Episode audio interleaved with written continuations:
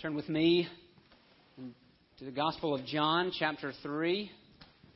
If you're using one of the Red Pew Bibles, that's on page 888. Not as good as 777, but not nearly as bad as 666. One person laughed, and that's okay. Thank you, Ivy. John 3 Last week we talked about God's love.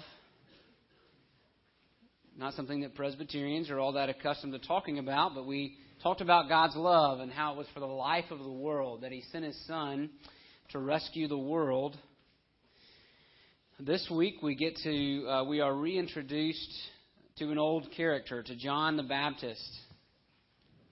We're going to see his. Uh, this is really the last time that we'll see him in the gospel. John chapter 3, verse 22.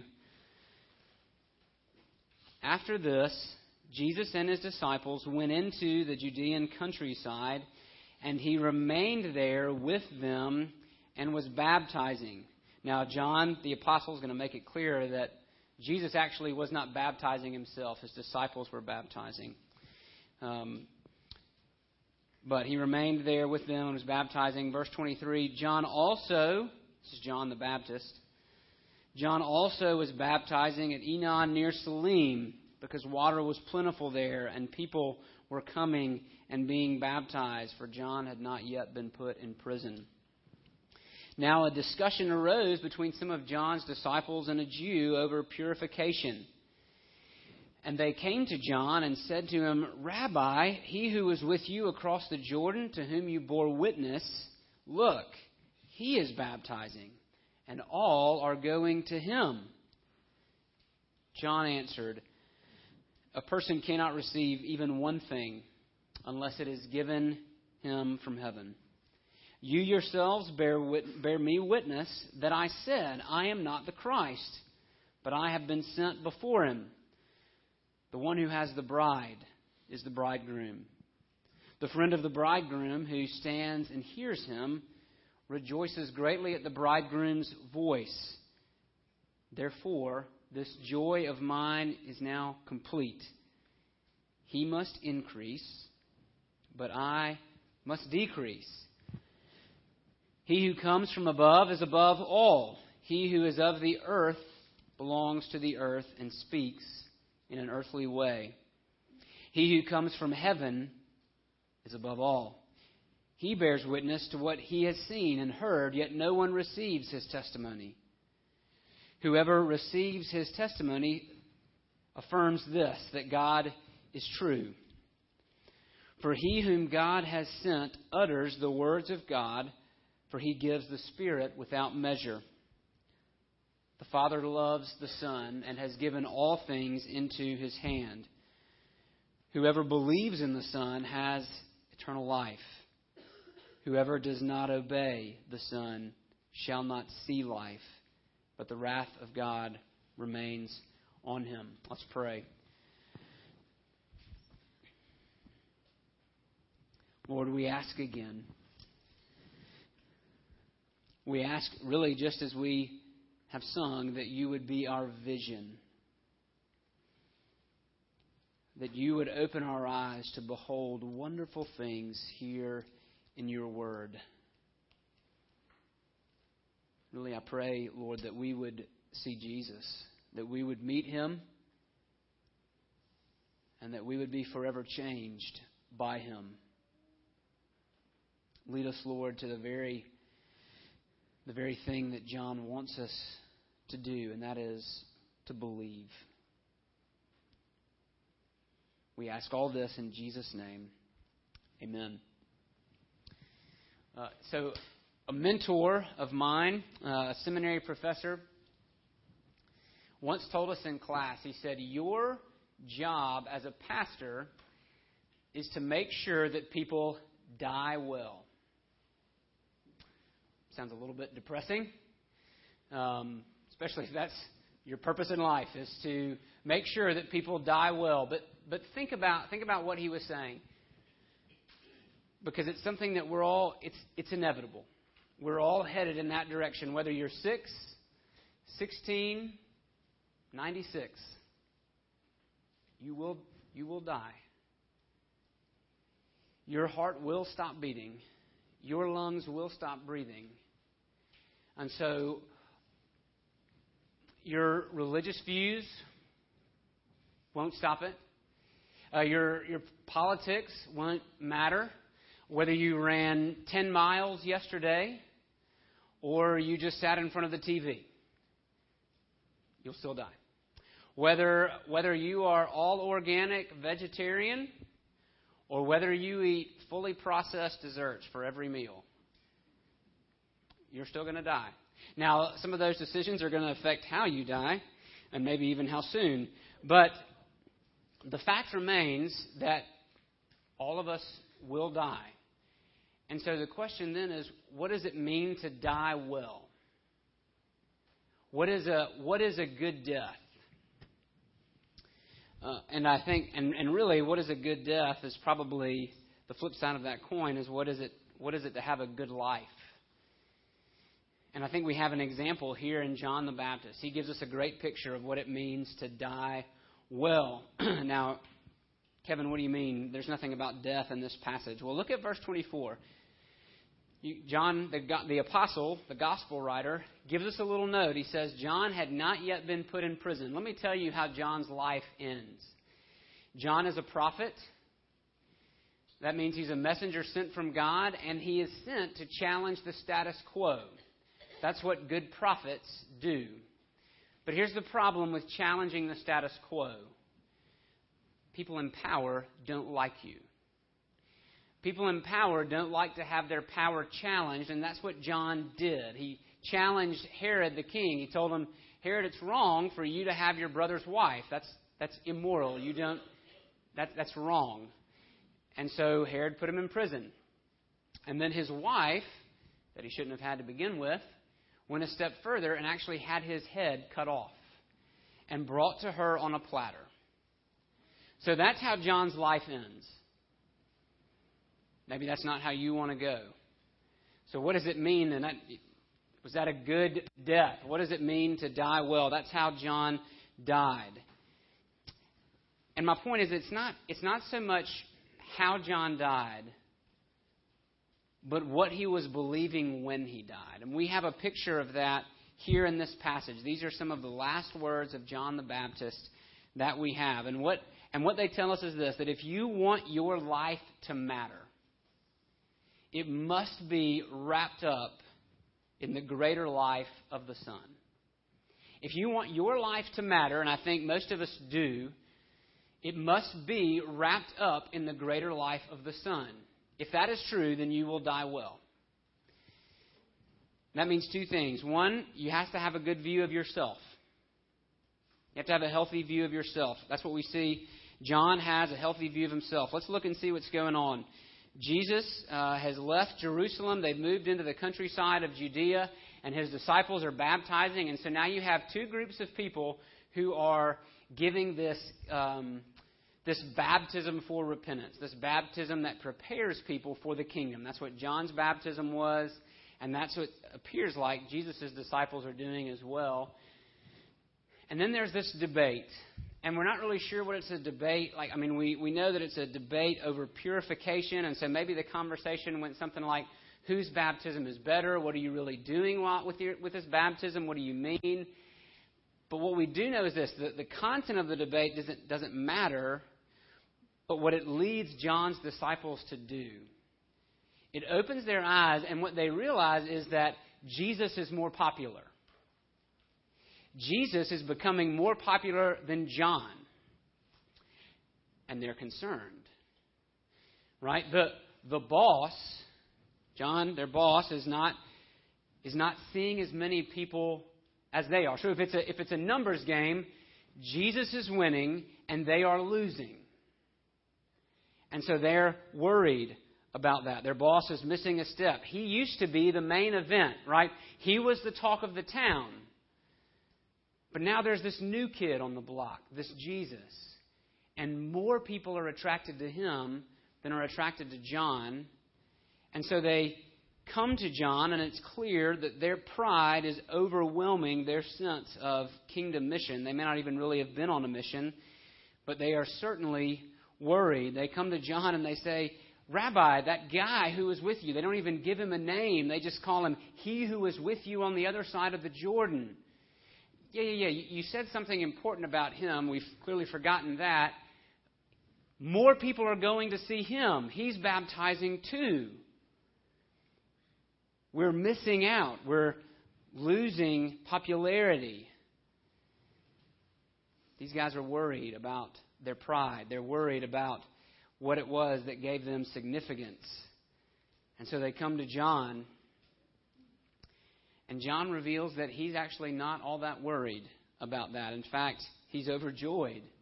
And he tells them a couple of things. The first thing he says is this A person cannot receive even one thing unless it is given him from heaven.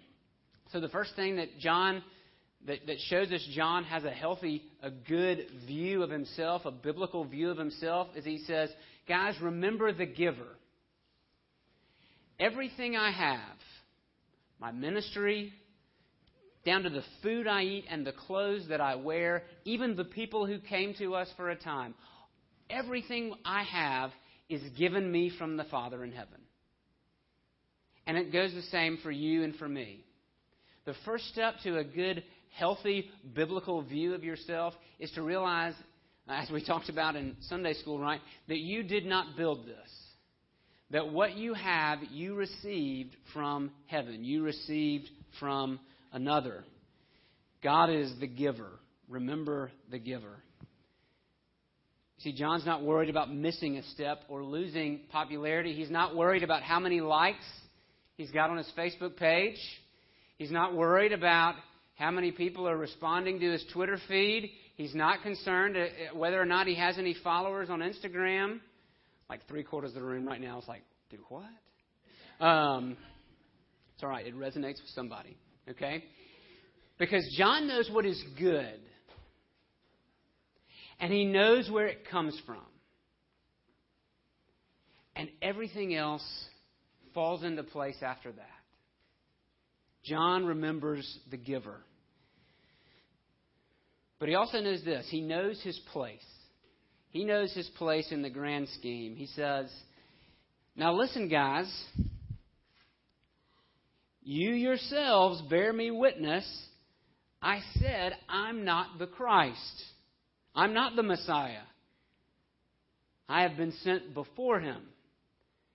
Guys, remember I told you this, okay, that I'm just the messenger who runs out in front of the king. I'm just a guy with the flags, waving, saying, hey, the king is coming, make way. Take a knee. Get out of the way. Bow down. Whatever, whatever you're going to do, do it because the king is coming. That's who I am. I'm just the messenger. I'm, I'm not the king himself. I'm not the Messiah. And then he uses this illustration. He, he uses the illustration of the best man. Verse 29 The one who has the bride, he's the bridegroom. The friend of the bridegroom who stands and listens for him, he rejoices greatly at the bridegroom's voice. And what John is talking about, and this was more so in Jesus' day than in our day, but the best man, his job was just to make sure the wedding went off without a hitch. It was his job to make sure everything was in place, that the groom got there, that the bride was already there, that, that they didn't have probably have florists and stuff like that, but that all those arrangements were taken care of. He's just a middleman. He's not he's not the show. The show is the bride and the groom. His job is just to make sure that those two come together. And once that happens, he's done. He doesn't try to, to insert himself into the picture. He doesn't try to take the spotlight off of where it belongs. In fact, he's the one aiming the spotlight. He's the one in the background. He's the one saying, This is where your focus belongs. That's the best man. That's the groom's friend. That's John the Baptist. And so that his whole joy, all of his joy is wrapped up in doing his job.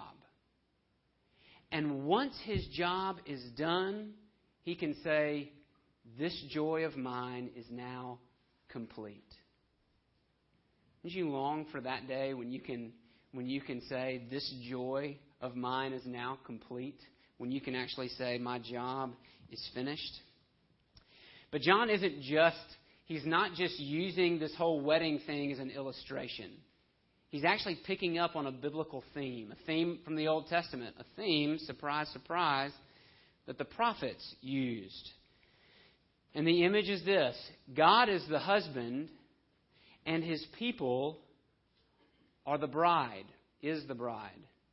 The subject verb agreement doesn't quite work. God is the husband who chases, more than that, God is the faithful husband who chases and woos his unfaithful wife. If you want to read something really challenging, something really shocking, go to Ezekiel 16. We're not going to read it today. In fact, parents, if you want to read it to your kids, I encourage that you read it out, that you read it to yourself first before you read it out loud. You, I think you would be shocked to see how God describes his relationship uh, with his wayward people, the, the, kind of language the Bible uses.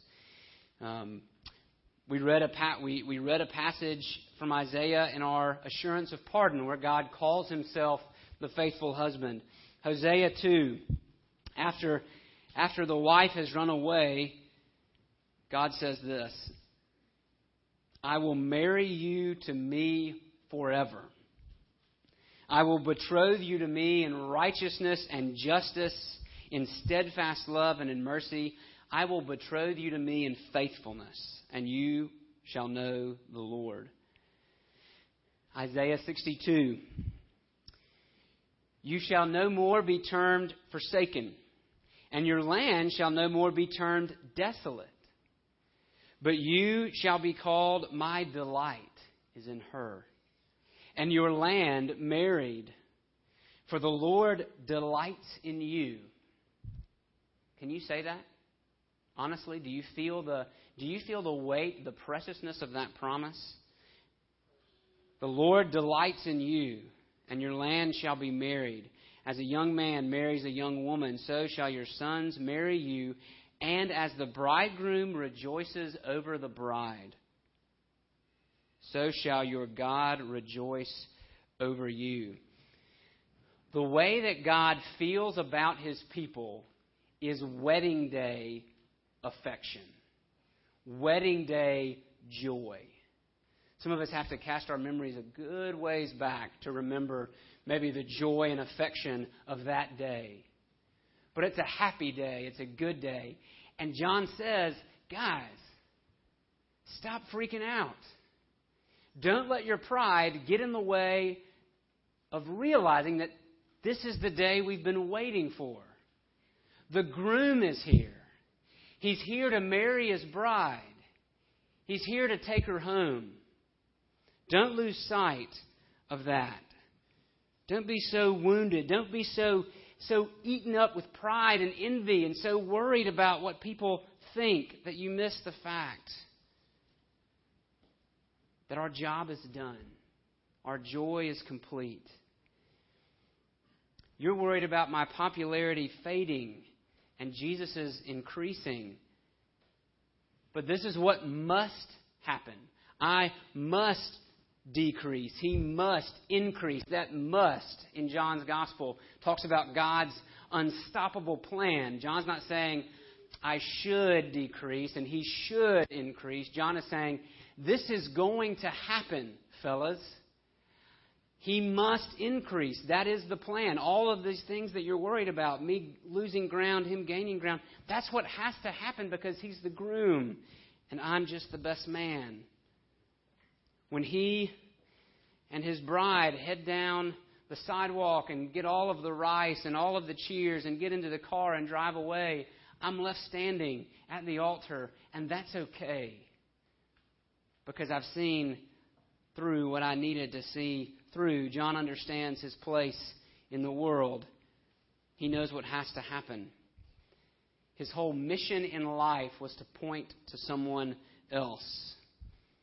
He was never meant to occupy center stage. He was never meant to be the center of attention. And you know what? Neither am I. And neither are you. Here's the difference John was confident in the fact that if after his beheading no one remembered him, he was perfectly fine with that. His joy was complete. If history never remembers Kevin Corley, will I be able to say at the end of my life that my joy is complete?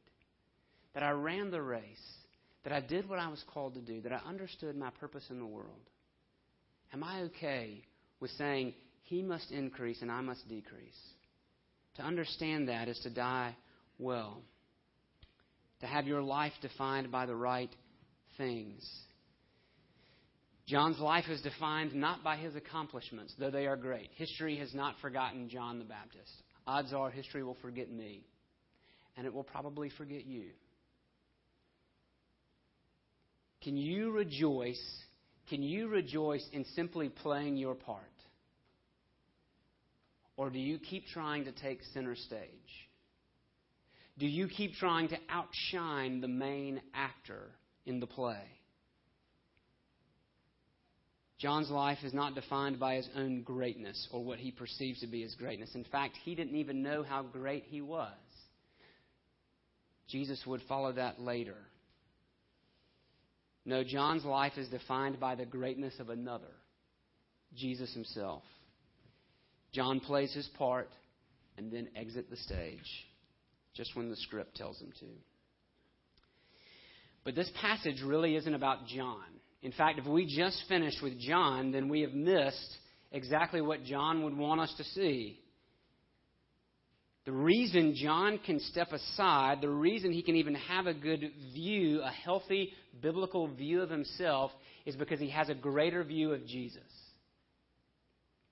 And so, if what you have heard me say heretofore has been, okay, I need to be like John the Baptist, which means I need to devote my life to something greater and not be center stage. I can do that. John is here to be an example. But if that's as far as it goes, you will miss the point. Because, look, the, the worst plays, if you've ever been to a play, the worst ones are where the side actors or where the support actors actually upstage the main actors right? Where the cast, the, the, uh, the extras overwhelm the people that are really supposed to be the focus. That's not a good play. And yet, that's what we aim to do all the time. The reason I can't take a sidestep, the reason I keep trying to occupy center stage is because of my view of Jesus is too small. I think I'm more important than I really am.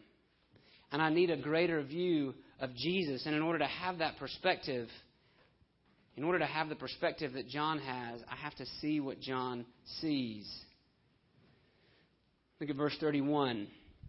Consider these claims about Jesus. He who comes from above is above all. He who is of the earth belongs to the earth and speaks in an earthly way. So, what he's saying is this that Jesus is superior because he's not from here. John is from the earth and he's limited by the earth. He can only speak of earthly things. And y'all, that's true of every single one of us. Every, every voice that you would listen to is limited by the fact that it is born inside the box.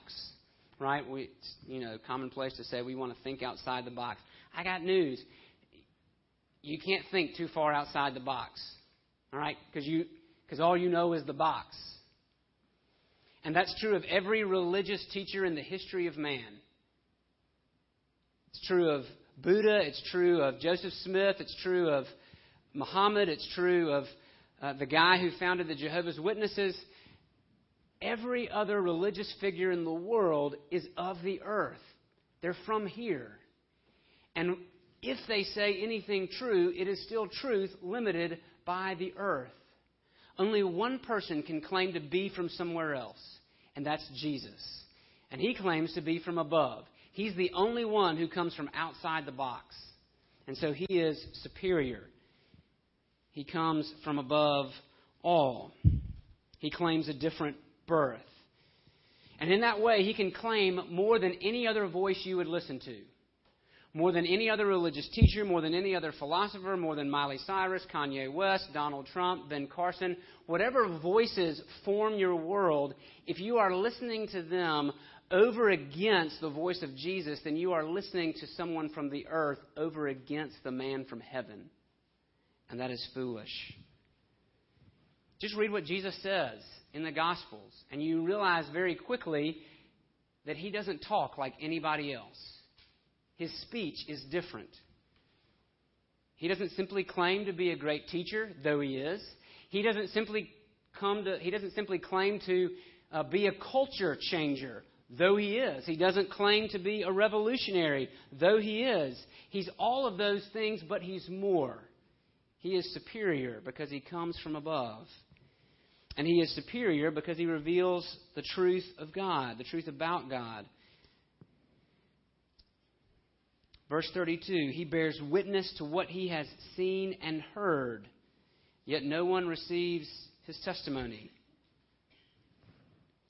Whoever receives his testimony sets his seal to this, affirms this, that God is true. Listen, there are, there are many different views, conflicting views of what heaven is like of what God is like, of how you must live in order to achieve heaven or uh, find eternal reward, even if you think in heavenly terms. There's all kinds of different conflicting voices and views. Here's the difference Jesus actually claims to be from there. Right? He's not just a fan of the team, but has never set foot on the campus. Jesus is from the place he talks about, and because he is, he can reveal the truth about that place. He's not just speaking secondhand. Even John the Baptist is secondhand, but not Jesus. Jesus is superior because he has the Spirit without measure. Every other person in the Bible who has the Spirit has it in a limited way and only to fulfill a certain function. At Jesus' baptism, the Spirit comes down on Jesus and rests on him. That doesn't, it doesn't say that about anybody else in the Bible. And then here, John says that he has it without limits, without measure. Jesus is more full of the Spirit than any other person in history. And because he is, his words and his works reveal where he is from. They reveal that he speaks the truth. He bears witness to what he has seen and heard, yet no one receives his testimony. Whoever receives his testimony affirms that God is true. For he whom God has sent utters the words of God because he gives the Spirit without measure. The Father loves the Son and has given all things into his hand. Jesus is superior because he has the love and authority of the Father. Negatively, it means that means this that no one else that you will listen to, no one else that you will trust in, has the authority that Jesus has. So I want you to think for just a second who are the voices that inform your life? Who inform your vocation, maybe the way you parent, the way you think, the way you live? Who are those voices? If you were if you could go to bed tonight, or if there is or if there is one person in the world that before you die you want to hear them say, Good job. Who would that person be? Whose voice would be behind those words? Jesus has more authority than any of those voices than any of those people. And to, and to add to that, he has the love of the Father. Jesus is superior to everyone else we listen to. And that's why John could feel good about stepping aside. Because he knew that Jesus was ultimately the one in control. That in fact, John didn't even have a choice in the matter. He had to step aside. The script has more people to come, and John's part is done. If he doesn't get off the stage, well, there is no if. He's got to get off the stage. He's got to clear the way. What will make you effective as a person? What will make you effective as a mom, as a dad, as a teacher, as a nurse, as a manager, as a farmer, as a salesman? Your life is in the hands of a greater authority. Jesus is superior to every other voice and every other person, and until we see that, until we know that, we will be trapped by too high a view of ourselves or too high a view of others. And the reason we're trapped in those things is because we don't have a properly high view of Jesus. We must, to, to die well, we need to have a good view of ourselves and a greater view of Jesus. But ultimately, this Jesus is superior because he offers life in place of death. Verse 36 Whoever believes in the Son has eternal life. Whoever does not obey the Son shall not see life, but the wrath of God remains on him. Whatever your stance toward Jesus is, it cannot be tame or neutral. There is no eh when it comes to Jesus. You are either trusting, believing, and obeying, or you are disobeying and not trusting. And notice that John equates those. Whoever believes has life. Whoever does not obey is under wrath. So, believing and obedience go together. In fact, in some ways, they're one and the same. Faith and obedience are tied together.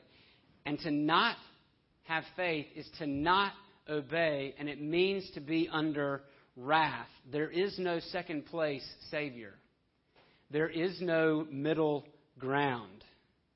If you don't believe in Jesus, then the wrath of God remains on you. But that's, that's, really, a, that's, that's really a negative note. What's highlighted here is the fact that, that what Jesus offers is so much better than what we already have. And the reason that you and I chase so many other sins, little ones like laziness, big ones like pride, the reason we give into those is not because our view of our sin is so great, but it's because our view of Jesus is so small. As C.S. Lewis has said, we're, we're like little kids. When offered a holiday at the beach, we choose to play in the, we choose to play in the slums with mud. Come out of the alleyways. Come out of the slums. Stop playing with the mud. Come to Jesus. He is far greater than anything else we could ever have, want, or imagine. Let's pray.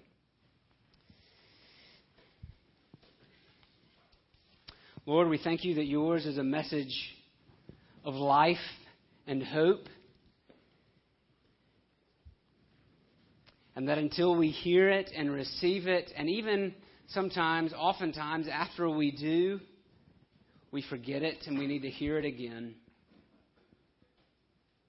Lord, forgive us when we aim to take center stage and when we think we are the main actor in the drama of life. I pray that you would give us the view that John has of himself. That all that we have, you gave us, you give us, and that we are but here to play a part.